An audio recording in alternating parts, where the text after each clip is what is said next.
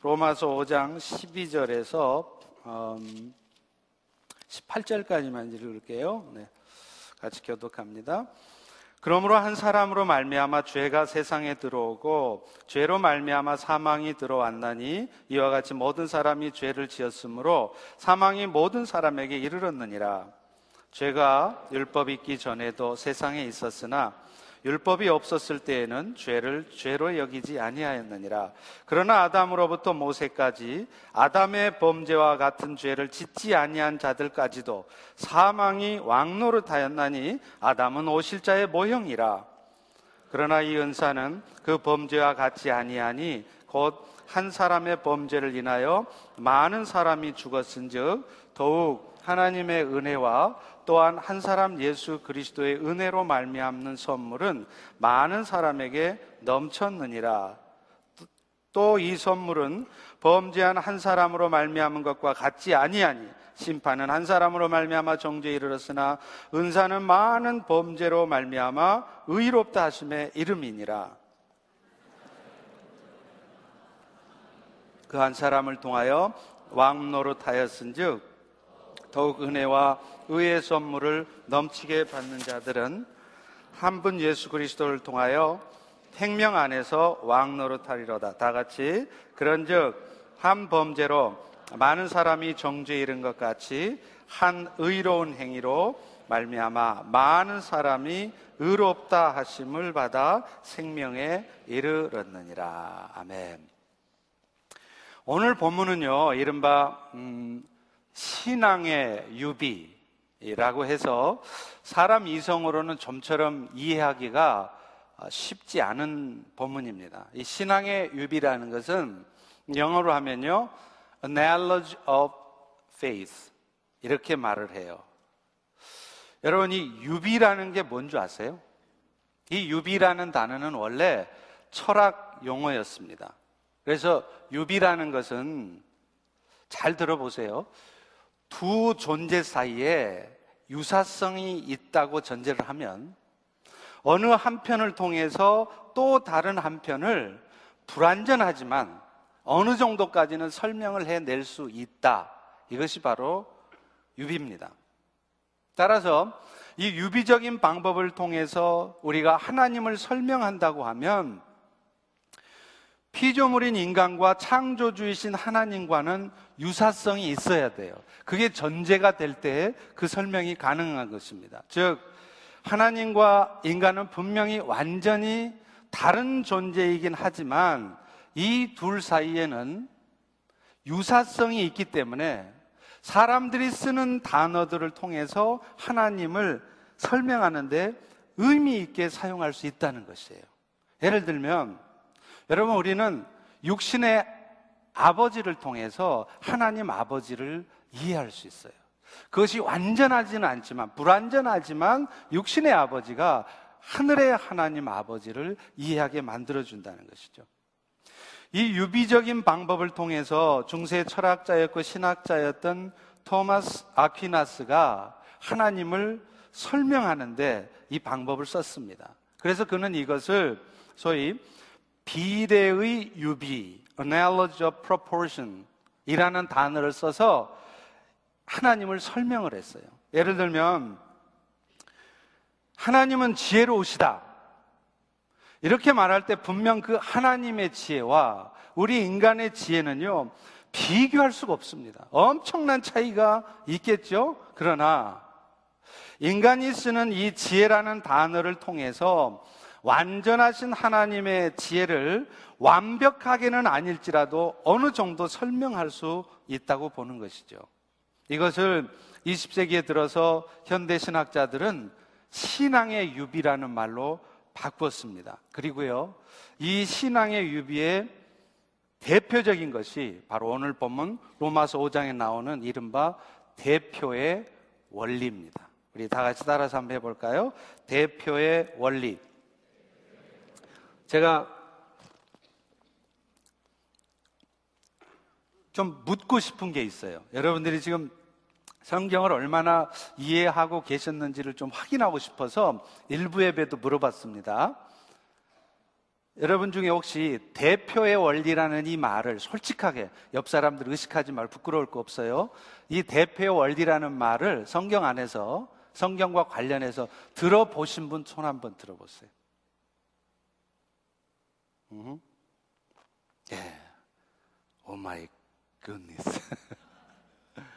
예.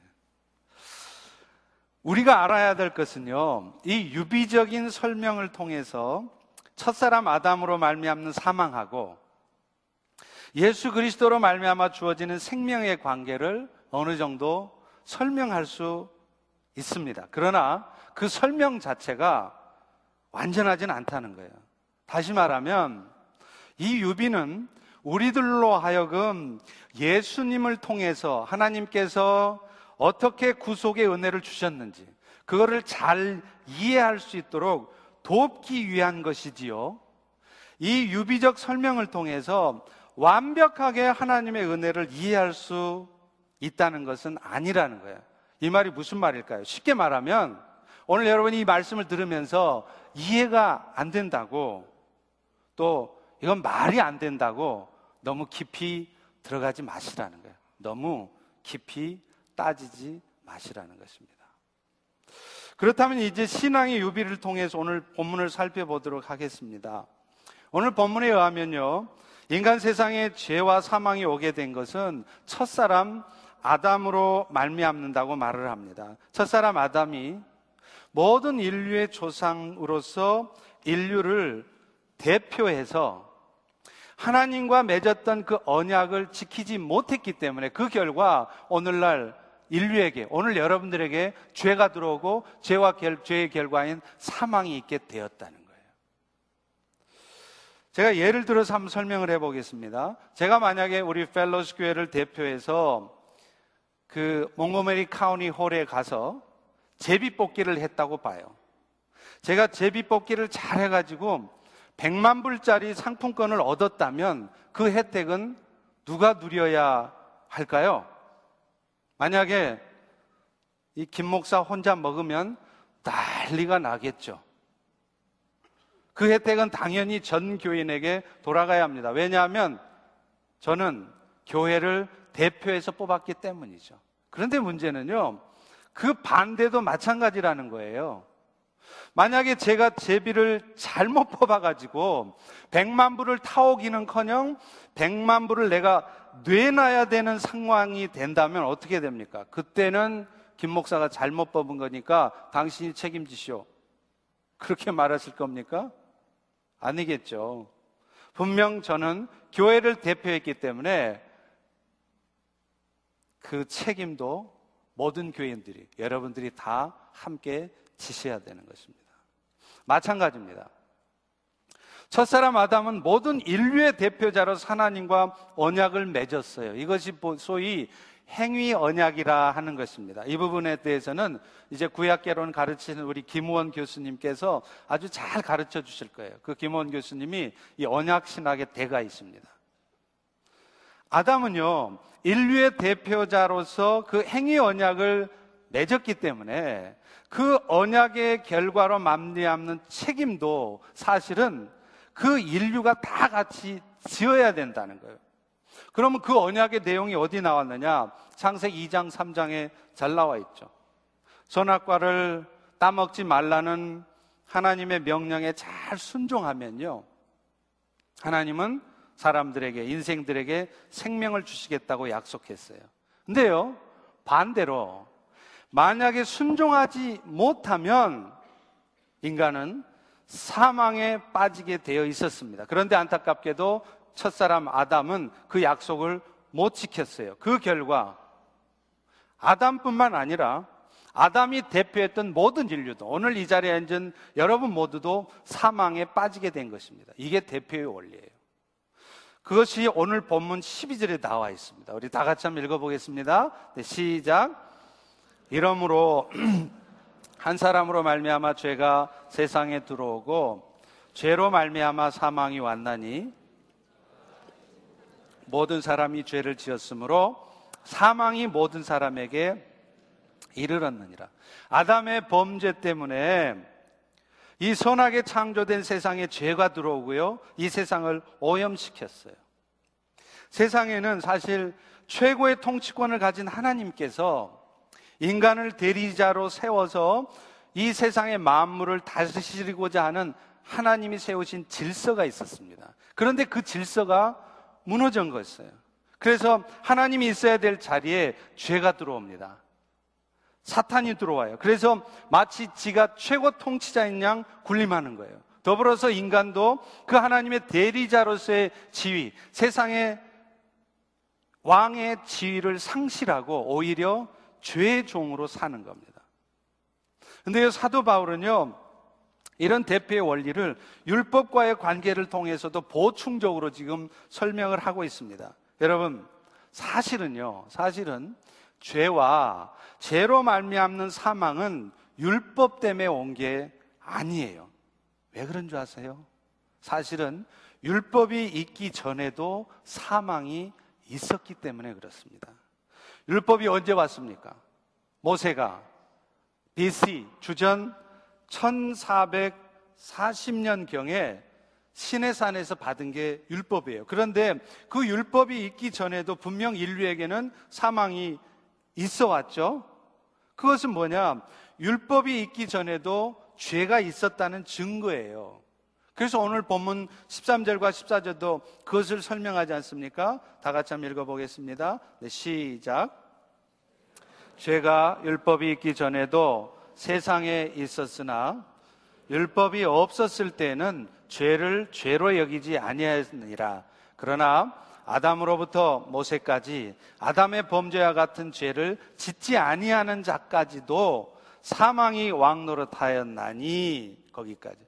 여러분 결국 죄라는 것은 율법 때문에 생겨난 게 아니라는 거. 이미 아담 때부터 있어 왔다는 거죠. 그렇기 때문에 인류에게 죄가 들어오고 그 죄로 말미암는 사망이 인류에게 온 것은 바로 그 첫사람 아담의 범죄함 때문이었다는 거예요. 이렇게 아담 때문에 세상에 들어와서 아담의 후손들에게 오늘 우리에게 나타난 이 죄된 성질, 이 죄성을 여러분이 너무나 잘 아시는 원죄라고 얘기를 합니다. original sin이라는 것이죠. 그리고요, 모든 사람들은 이 날 때부터 이 원죄를 갖고 태어나요. 그렇기 때문에 결국은 살아가면서 그 죄를 지을 수밖에 없게 되는데 이게 바로 actual sin, 자범죄라는 겁니다. 여러분, 한 살배기 꼬마가 그게 뭐 잘못을 해서 죄인이냐? 아닙니다. 한 살배기 꼬마들은요, 지 엄마가 저지 부르트던 말든, 피가 질질 나던 말든, 지배 채우겠다고 엄마 젖꼭지를 쪽쪽 빨아대는 거예요. 여러분, 이게 바로 죄성이에요. 어린이라고 죄가 없는 거 아니에요. 그 죄된 성질을 다 갖고 태어나는 것입니다. 따라서 모든 인간들이 죄와 사망 가운데 빠질 수밖에 없는 이유는 날 때부터 죄를 짓고자 하는 속성을 갖고 태어나고 그 결과 실제 죄를 짓게 되고 그리고 그 결과 사람들에게는 어쩔 수 없이 사망이 임하게 되는 것이죠. 자, 여기까지 살펴보면 왠지 모르게 여러분이 답답하고 손해만 본 것 같을 것입니다. 그런데 신앙의 유비는 바로 여기서부터 시작이에요. 아담으로 말미암아서 모든 인간들에게 죄가 들어오고 사망이 왔던 것처럼 똑같이 한 분 예수 그리스도로 말미암아 생명 안에서 왕 노릇하는 축복이 우리 인생들에게 주어졌다 이 말이에요. 오늘 보면 15절도 그것을 정확하게 표현하고 있습니다. 우리 다 같이 15절을 읽습니다. 시작. 그러나 이 연사는 그 범죄와 같지 아니하니 인하여 많은 사람이 죽었은즉 더욱 하나님의 은혜와 의의 선물을 넘치게 받는 자들은 한 분 아니네요. 17절 읽었어요. 계속 읽으세요. 그리스도의 은혜로 말미암는 선물은 많은 사람에게 넘쳤느니라. 그리고 이 신앙의 유비를 17절과 18절이 정확하게 쓰고 있습니다. 한 사람의 범죄로 말미암아 사망이 그 한 사람을 통해서 왕노릇한 것처럼 더욱 은혜와 의의 선물을 넘치게 받는 자들, 하나님의 택하심을 입는 자들에게도 한 분 예수 그리스도를 통하여 생명 안에서 왕 노릇하는 일이 있다는 거예요.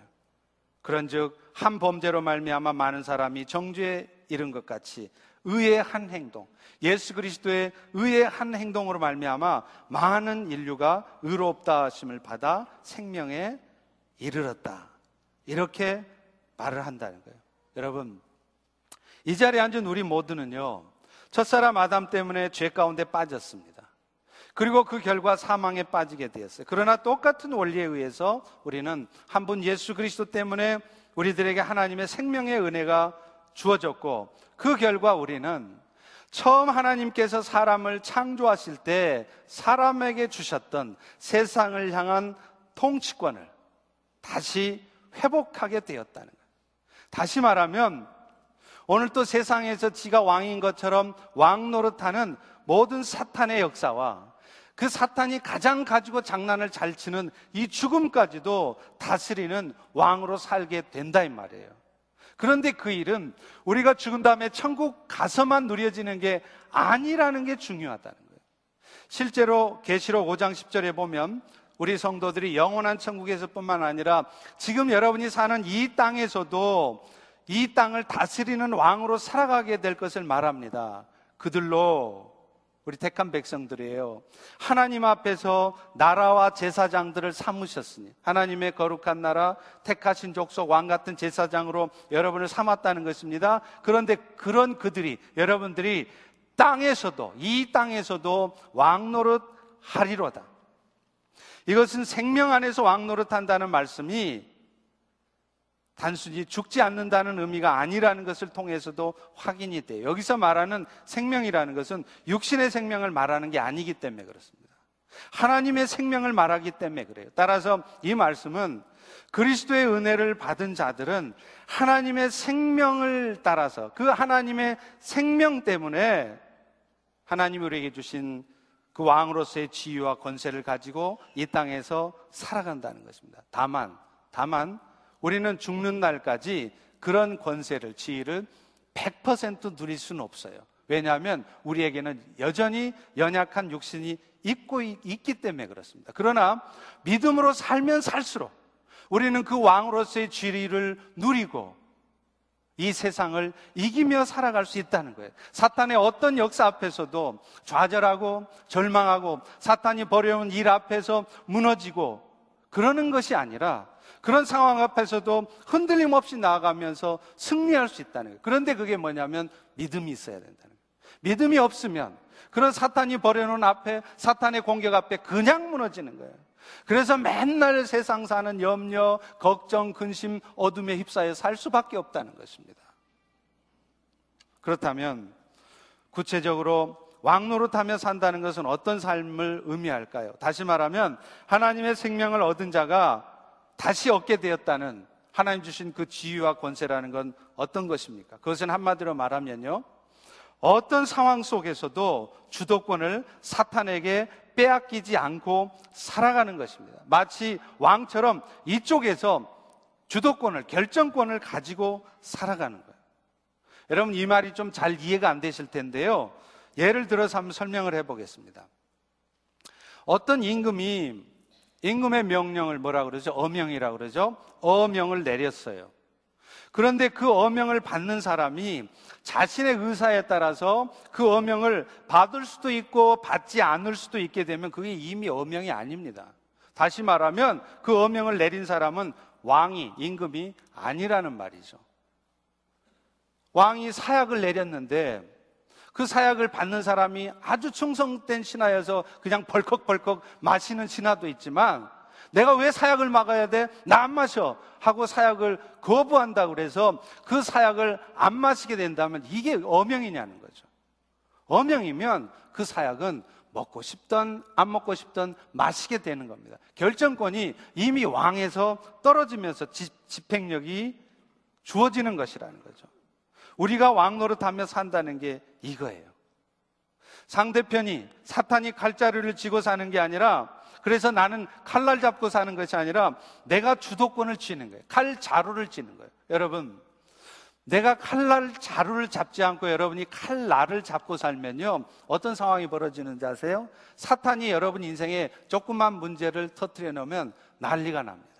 그런데 다행히 사탄이 여러분 인생 가운데 역사를 안 해. 그냥 좋은 일만 있고 평안해. 그러면 좋은 거예요. 근데 사탄이 역사만 하면 난리가 나요, 막. 그런데요, 반대로 칼자루를 내가 잡고 살면 칼자루를 잡고 있기 때문에 칼날을 잡은 사탄이 내 인생에 무슨 역사를 하고 별짓을 다 해놔도 나는 안 흔들리는 거예요. 주도권을 안 뺏기는 거예요. 내가 칼자루를 쥐고 있기 때문에 그렇습니다. 여러분, 우리가 왕 노릇하며 산다는 것은 바로 이렇게 사는 것이에요. 물론 왕으로 산다라고 하는 것이 항상 나에게 좋은 상황만 온다는 것은 아닙니다. 때로는요, 왕으로 살아도 얼마든지 내가 의도하지 않은 그런 상황, 그런 결과가 올 수 있어요. 그러나 아무리 상황이 내가 바라던 대로 되지 않았을지라도 이 편에서 흔들리지 않는 거예요. 만약에 오늘 우리 인생에 내 뜻대로 상황이 전개되지 않았다면 그것은요, 아무리 사탄이 역사했을지라도 어찌되었든 하나님께서 그 상황을 허락하셨기 때문에 생기는 것입니다. 그런 상황을 통해서 하나님이 나를 새롭게 하시려고 하든 아니면 내 주변에 누군가를 새롭게 하시려고 하든 지금은 알 수 없지만 하나님의 선한 뜻을 이루기 위해서 필요한 상황이기 때문에 그런 일이 있다는 것이죠. 그러면 그런 믿음을 가지고 상황을 상대하면 우리는 어떤 상황에서도 좋은 상황일 뿐만 아니라 나쁜 상황에서도 우리는 밀리지 않습니다. 제가 첫 주에 미셔널 처치가 되기 위해서 우리가 필요한 일을 말할 때 말씀드린 것처럼 우리는 그런 상황에서도 긍정적으로 말할 수 있고 감사의 말을 할 수 있다는 거예요. 여러분 우리가 긍정의 말을 하라는 것은 조엘 오스틴 목사님이 긍정의 힘이라는 책에서 말하는 것처럼 긍정적으로 사고를 가지면 우리 인생이 잘 된다. 그래서 긍정의 말을 하라. 그런 얘기가 아닙니다.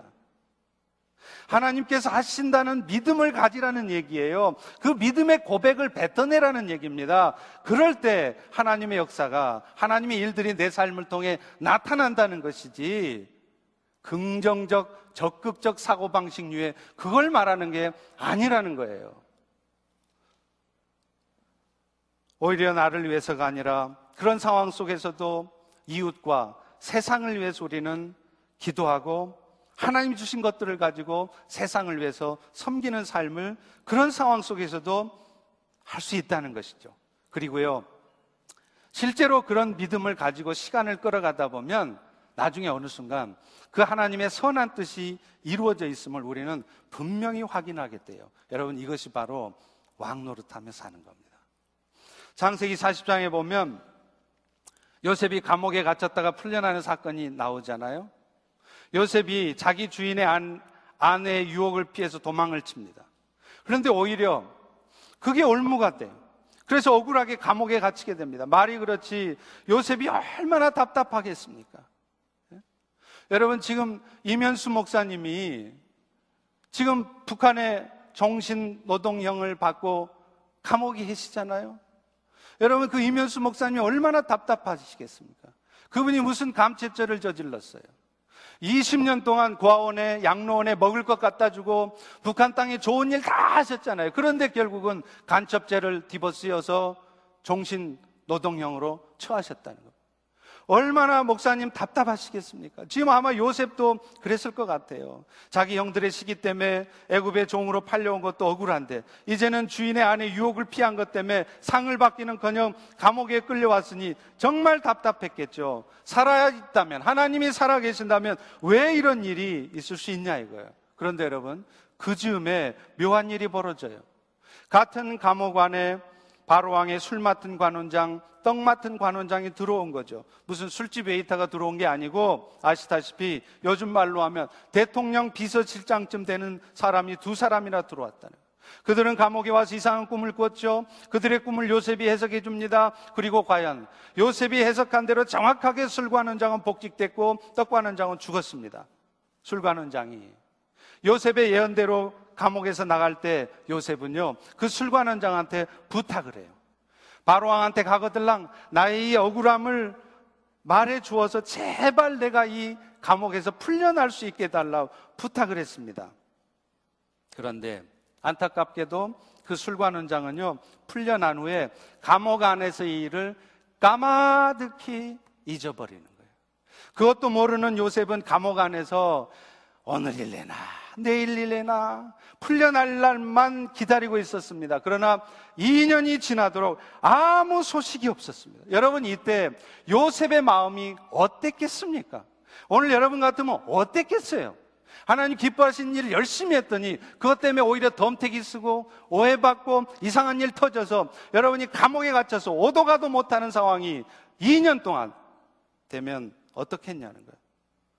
아마도 여러분들 중에 지금 그런 비슷한 상황에 처한 분이 계실지 모르겠습니다. 이제는 뭔가 좀 되려나 싶어서 기대를 가졌는데 꼭 될 줄 알았는데 이번만큼은 될 줄 알았는데 일 이상하게 꼬이면서 이번에도 안 되는 거예요. 그런데 여러분 왕 노릇이라는 것은 바로 이럴 때 필요한 것입니다.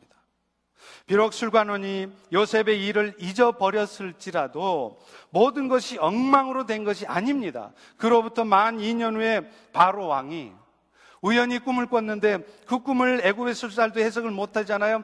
그걸 보고서 술관원장이 그제서야 요셉을 생각해냅니다. 결국 요셉은 바로의 꿈을 해석해줬고 그것이 계기가 돼서 애굽의 총리가 됩니다. 여러분 만약 술관원장이 풀려나자마자 요셉의 억울함을 하소연해서 그 자리에서 요셉이 풀려났다면 어땠을까요? 요셉은요, 틀림없이 감옥에서는 풀려났겠죠. 그렇지만 그는 애굽의 총리가 되지는 못했을 것입니다. 그런데 여러분, 여기가 끝이 아니라는 거예요. 여러분, 사실 번영신학이라는 것이 바로 이겁니다. 여기까지 말하는 거예요. 성도 여러분, 요셉처럼 많이 힘드시죠? 어려우시죠? 인내하십시오. 하나님이 도우십니다. 그래서 당신이 곧 총리가 될 날이 곧 옵니다. 견뎌내십시오. 그게 번영신학이에요. 그런데 성경은 그렇게 말하고 있지 않습니다. 사실 요셉이 지금 애굽의 총리가 되느냐 안 되느냐는 그 개인에게는 중요했겠지만 하나님의 역사에서는 아무것도 중요한 게 아니에요.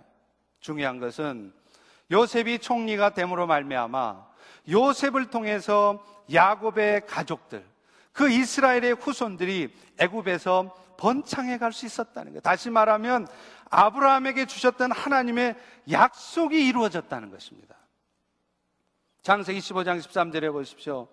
너는 반드시 알라. 네 자손이 이방에서 다시 말하면 애굽에서 나그네가 되어 그들을 섬길 것이고 그들은 400년 동안 너의 자손을 괴롭힐 것이다. 그러나 이 400년의 시간을 통해서 하나님은 아브라함에게 약속했던 것처럼 이스라엘 백성들이 200만의 민족이 되도록 하셨다는 것입니다. 결국 요셉이 애굽, 애굽의 종으로 팔려가고 감옥에서도 자신의 뜻대로 일이 되지 않았던 것은 요셉을 통해서 하나님의 약속을 이루시기 위함이었어요. 결국 하나님은 그 요셉의 답답한 삶을 통해서 아브라함에게 한 약속, 하나님의 약속이 이루어지게 하셨다는 것입니다. 여러분, 내가 지금 원하는 대로 일이 되지 않았다고 그래서 여러분 인생이 끝장난 거 아닙니다. 좋지 않은 상황이 여러분 인생에 도달했다고 그래서 여러분 망하는 것도 아니에요. 하나님은 이 모든 것들을 통해서 결국에는 당신의 뜻을 이루실 것입니다. 그리고 그 뜻을 이루시기 위해서 사실은 지금도 일하고 계시다는 거예요. 그렇다면 오늘 우리가 할 일은 내가 할 일은 뭐겠습니까? 오늘 또 그 하나님을 신뢰하는 거예요. 우리 눈에 보여진 대로 판단하고 나를 지금 어둡게 만드는 그 상황에 매몰되는 것이 아니라 그 상황 속에서도 흔들리지 않고 나의 길을 가는 것입니다. 여러분, 이것이 진정한 왕노릇이에요. 고린도후서 1장 20절에도 말씀합니다. 하나님의 약속은 그리스도 안에서 항상 예스만 되니 오직 아멘하여 하나님께 영광 돌리라. 여러분, 하나님께 영광 돌리는 것이 세상에서 내가 비즈니스 돈 많이 벌어서 헌금 많이 하고 높은 자리에 올라가서 장관 되고 그게 하나님께 영광 돌릴 사람이 아닙니다. 수도 없이 말씀드렸잖아요. 내 상황이 지금 어떤 어렵고 힘든 상황, 뭔가 잘 안 되는 것 같은 상황이 있어도 지금 이 순간에도 하나님의 약속은 이루어진다는 믿음 가운데 아멘 하는 거예요. 그것이 하나님께 영광 돌리는 삶입니다. 목회를 하면서 신앙생활을 하면서 저의 삶에도 저의 목회 과정에도 많은 어려움이 있었고 도전이 있었습니다. 그런데 지나놓고 보면요. 그게 다, 다 아멘 하는 훈련을 하게 하시는 것들이더라고요.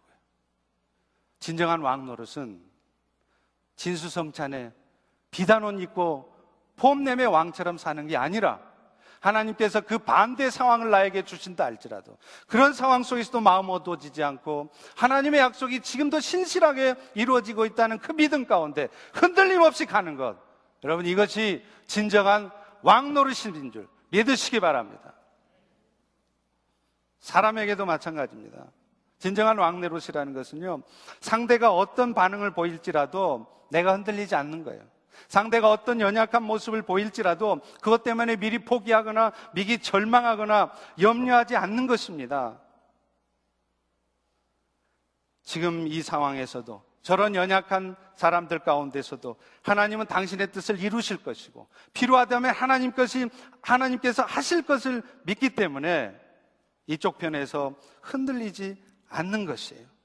여러분, 이런 감각을 가지고 살아가면은요, 사람들의 반응에 민감해지지 않을 수 있습니다. 그런 반응을 내 뜻대로 되지 않는 상대, 연약한 모습을 보이는 상대를 원망할 일도 없고요, 미워할 일도 없어요. 오늘 우리 주변에 보면 유난히 사람들에게 상처를 많이 받는 사람이 있습니다. 그 영어로 vulnerable이라고 그러잖아요. 공격에 취약한 사람. 유난히 그래요. 뭐 그냥 무슨 말만 조금만 잘못하면 그것 때문에 시험 들고 상처받고. 그게 왜 그러느냐면 사람을 자꾸 보니까 그런 거예요. 하나님께서 오늘 또 내 인생을 지키시고 계시고 저 연약한 자 가운데도 하나님이 역사하신 것을 믿는다면 우리는 사람에 그렇게 반응하지 않아도 됩니다. 사람들 때문에 지나치게 힘들어하지 않아도 됩니다. 지금 저 사람이 내가 바라는 대로 반응해 주지 않는다고 큰일 나지 않는다는 거예요. 로마서 8장 28절의 말씀처럼 우리가 알거니와 하나님을 사랑하는 자, 곧 그 뜻대로 부르심을 입은 자들에게는 모든 것이 합력해서 선을 이루느니라. 저 연약한 저들을 통해서 또 내 뜻대로 반응해 주지 않는 저 사람을 통해서 하나님은 당신의 선한 뜻을 이루시기 때문에 그렇습니다. 그러므로요, 우리는 살아가면서 사람을 무서워할 필요 없어요. 상대의 반응을 두려워할 필요도 없습니다. 히브리서 13장 6절에 분명히 말합니다. 그러므로 우리가 담대히 가로되 주는 나를 돕는 자신이 내가 무서워하지 않겠노라. 내게 사람이 어찌하리요? 이렇게 말씀하잖아요. 여러분 사도행전 5장에 보면 사도들이 민간의 기적을 많이 일으키면서 많은 사람들을 주님께로 돌이키게 됩니다. 그런데 이런 은혜의 역사가 있을 때 어떤 일이 터집니까? 느닷없이 갑자기 공회원들이 치고 들어와서 이 베드로와 사도들을 잡아 죽이려고 합니다. 더 이상 예수의 일을 전하는 일을 하지 못하도록 협박을 하죠. 그런데요, 이런 협박 앞에서 사도 베드로는 이렇게 말합니다. 사람의 말을 따르는 것보다 하나님을 순종하는 것이 마땅하니라. 여러분 이것이 바로 왕노릇하는 사람의 모습이라는 거예요. 예수를 증거하는 일은 하나님이 기뻐하시는 일이므로 대사, 대제사장이 어떤 반응을 보이든지 상관없이 그 일을 계속하는 거예요. 그런데 여러분, 그런 사탄의 공격이 있을 때, 대제사장들과 공회원들을 움직이는 사탄의 역사가 있을 때, 베드로가 믿음으로 반응할 때, 흔들림 없이 자기의 길을 가고 있을 때 어떤 일이 벌어집니까? 느닷없이 느닷없이 바리새인 중에 가말리엘이라고 하는 사람이 일어나서 중재를 해요. 이 사람은 당시에 백성들에게 아주 칭송을 받던 사람입니다. 이 사람이 나서서 대제사장하고 공회원들을 설득을 해요. 여러분 이 가말리엘은 겉으로 보면 전혀 베드로의 편이 아닙니다. 오히려 대적으로 보일 수 있는 상황인데 그런데 그 가말리엘이 나서서 중재를 해줍니다. 사도들의 일이 사람의 일이면 스스로 무너질 것이고 그들의 일이 하나님이 하시는 일이라면 우리가 어떤 애를 써도 무너뜨리지 못할 텐데 그러므로 가만 내버려 둬라. 하나님이 하실 것이다. 그러면서 그 가말리엘의 중재에 의해서 사도 베드로와 사도들이 풀려나지 않습니까? 여러분 이게 뭘 의미해요? 하나님께서 일하고 계심을 굳게 믿고 어떤 상황 속에서 흔들림 없이 왕노릇하고 있을 때 하나님은요 사람의 마음을 움직이세요. 내가 생각지도 못했던 사람, 저 사람은 나에게 전혀 도움이 되지 않을 것이라고 생각했던, 심지어는 적이라고 생각하는 사람의 마음까지 움직여서 그들이 풀려나게 하셨다는 것입니다. 그러므로 우리는 사람 상대할 때도 저 사람이 어떻게 반응할 것인가에 지나치게 의식하지 말아야 돼요. 사람을 두려워하지 않으셔야 됩니다. 대신 해야 될 일이 있습니다. 내가, 내가 지금 하나님 앞에 합당한 삶을 살고 있는가를 돌아보는 거예요. 그 사람은 상관 말고 오늘 내가 지금 하나님이 기뻐하시는 삶을 제대로 가고 있는가를 살펴보면 됩니다. 그리고 흔들림 없이 가는 것입니다. 여러분 이것이 왕으로 사는 거예요. 얼마 전에 한국에 있는 명성교회 목사님 아시죠? 김상원 목사님께서 이제 교회를 떠나시게 됐는데 교회가 전별금이라고 해서 목사님에게 주신 돈을 거절했습니다. 그 전별금이 얼마냐면 30억 원입니다. 300만 불입니다. 그런데 이 전별금을 목사님이 거절했어요. 대신에 그 돈으로 아직도 경제적인 어려움에 허덕이는 개척교회 목사님들, 농어촌 시골교회 목사님, 그리고 그 자녀들을 돕는 데 써달라고 하셨다는 거예요. 또 하나 있어요. 김상환 목사님의 아들 목사님이 지금 명성교회 성도 수가 7만 명이나 되는 그 교회 후임 목회자의 후보로 이름이 올려져 있습니다. 이미 장로들도 성도들도 대부분 다 찬성하고 있어요. 그런데 이 김성환 목사님이 그 상황에서 그 후보자 명단에서 자기 아들 이름을 빼달라는 거예요. 여러분 알다시피 오늘날 한국교회 세습 문제가 얼마나 큰 문제입니까? 30년, 40년 열심히 목회하신 건 참 고맙고 감사한데 그 교회가 자기 교회인 것으로 알고 자기 아들한테 물려주려고 한다는 거예요.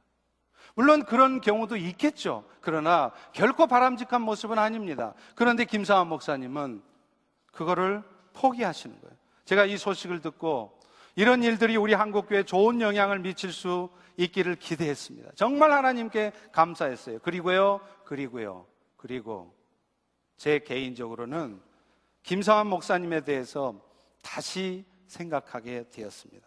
사실 언젠가 명성교회에 대한 이야기를 제가 들으면서 제가 한숨을 쉰 적이 있어요. 예배가 끝나고 나오는데 수십 명의 부목사들이 양쪽으로 쫙 줄을 서 있고 그 사이로 김상환 목사님이 나오시더라는 거예요. 제가 그 얘기를 듣자마자 아니 교회가 무슨 폭력 조직도 아니고 무슨 담임 목사가 대기업의 회장도 아니고 무슨 짓인가? 그런 생각이 들면서 화가 팍 나는 거예요. 나는 죽었다 깨어나도 그런 짓은 안 할 것 같은 거예요. 근데 문제는요. 그런 얘기를 듣고 나니까 나도 모르게 그 이후로는 김성환 목사님에 대해서 부정적인 생각이 저를 사로잡는 거예요. 나름대로 존경하고 훌륭한 분이 많았던 목사님을 그 이후부터는 저는 계속 부정적으로 바라보게 됐습니다. 목사가 끝까지 겸손한 모습으로 성도들을 섬겨야지. 교회 좀 커졌다고 어떻게 그렇게 하실 수 있나 싶었습니다. 그런데 여러분 알고 보면은요. 사실 제가 들었다고 하는 그 얘기가 진짜 사실인지 아닌지도 몰라요. 확인 안 된 상황입니다. 설사 진짜 그런 일이 있었다 할지라도 제가 생각하지 못하는 상황이 있었을 수도 있잖아요. 그런데 저는 그 한 가지 사실을 가지고 전체를 평가하고 있었던 것입니다. 알다시피 명성교회는요, 한국에 있는 농어촌의 미자립 교회를 돕는 교회로 유명해요. 명성교회에서 돕는 미자립, 미자립 교회 수가 얼마인 줄 아세요? 천 개가 넘습니다. 천개 미자립 교회를 명성교회 한 교회가 도와요. 그런데 여러분 이 일이 정말 중요한 일입니다. 이번에 저희 윤병현 장로님께서 한국에 몇 달 다녀오셨어요. 그래서 고향교회 안타까운 현실을 얘기해 주시더라고. 울진이신데 경북 울진의 시골 마을에 갔더니 예배당은 있어요. 그런데 목회자가 없는 거예요. 목회자가 없으니까 교인들도 다 떠나고 예배당에는 먼지만 수록이 쌓여 있더래요. 얼마나 가슴이 아프고 속상했는지 모르는데. 심지어는 교회 다니던 사람들까지 그 다니던 사람들이 절에 나가는 사람들도 있더래요. 이리 오지 말고 절로 가라 그러니까 진짜 절로 갔나 봐요. 그런데 그 마을만 그런 형편이 있는 게 아니에요. 근처에 몇 개 마을이 다 마찬가지입니다. 그럴 수밖에요. 재정 자립이 안 되니까 목회자들이 없고 그럴 수밖에 없는 거 아니에요? 근데 다행히 이런 형편에 있는 몇 개 마을들을 돌아다니면서 순회 사역을 하시는 젊은 목사님이 한 분 계셨대요. 참 훌륭한 분이죠. 근데 그분 역시도 지금 생활 형편이 말이 아니더라는 거예요. 여러분 사실 이런 농촌 교회들을 도시 교회들이 읍내 교회들이 도와야 됩니다. 그런데 안타깝게도 오늘날 한국 교회 현실은요. 규모가 어느 정도 되는 교회들인데도 그런 일을 하지 못합니다. 재정 타령하는 거예요.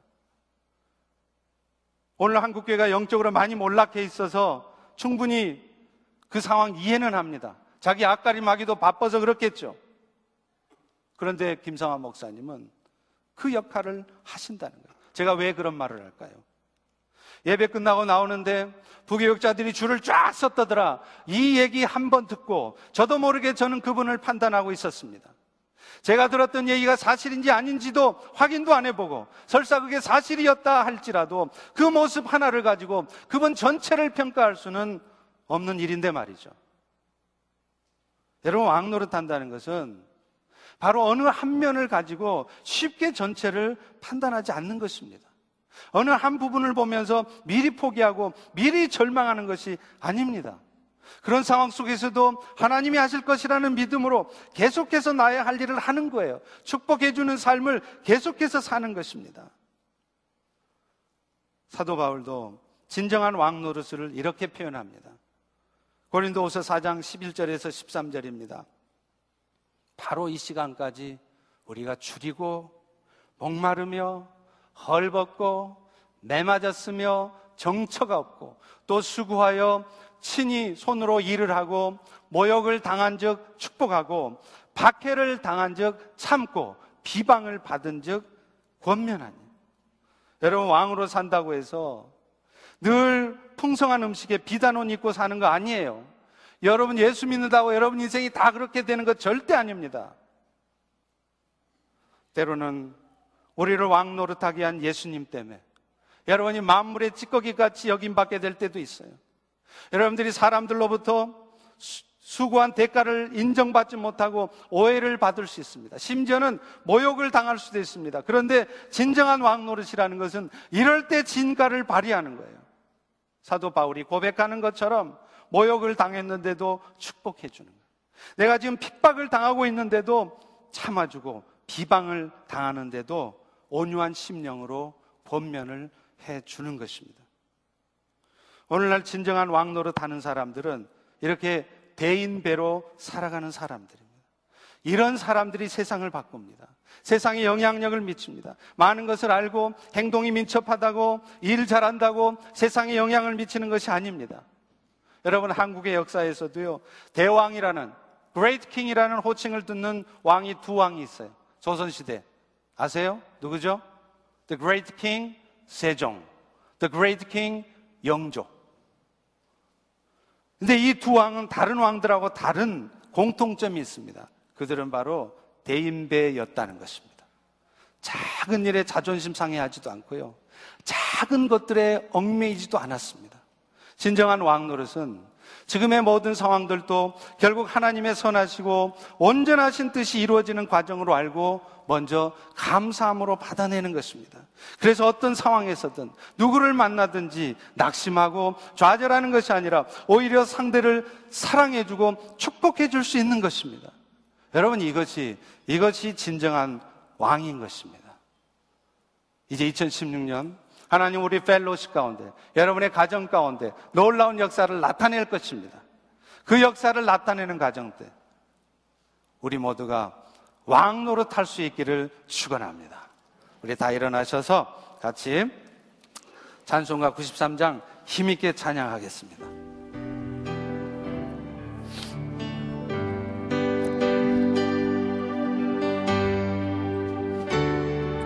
여러분은 오늘 누구를 여러분의 힘으로 여기십니까? 누구를 친구로 여기십니까? 누가 기쁨입니까? 여러분이 소망이 무엇입니까? 우리 다 같이 예수가 힘, 예수가 친구 고백하며 찬양합니다. 예수는 나의 길이요 내 생명 되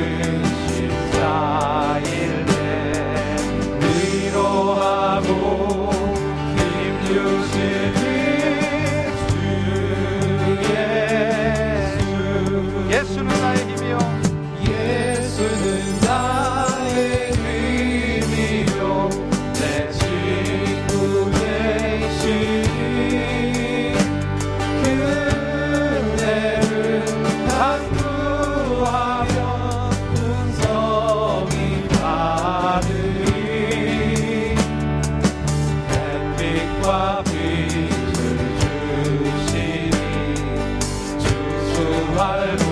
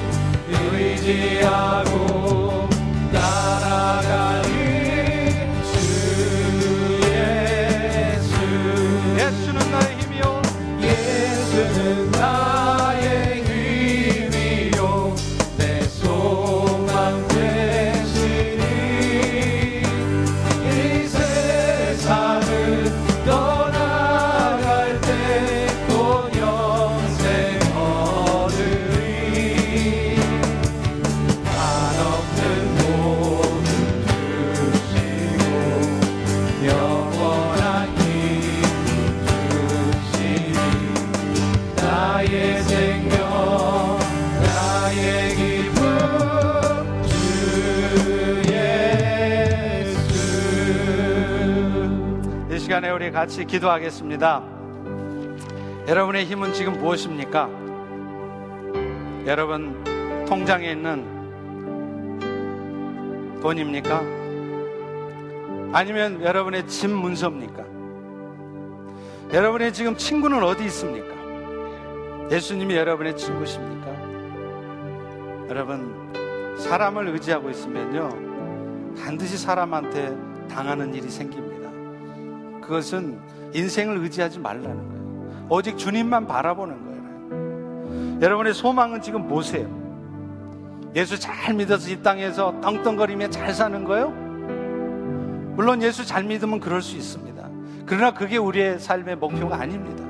거지로 살든지, 왕으로 살든지, 영원한 그 천국을 소망하며 살아가는 것입니다. 이게 왕 노릇입니다.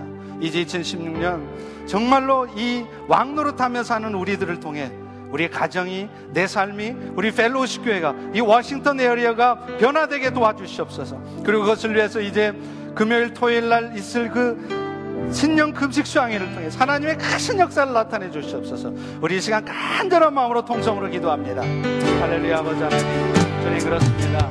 오 주님 오늘도 주님 우리의 연약함을 보며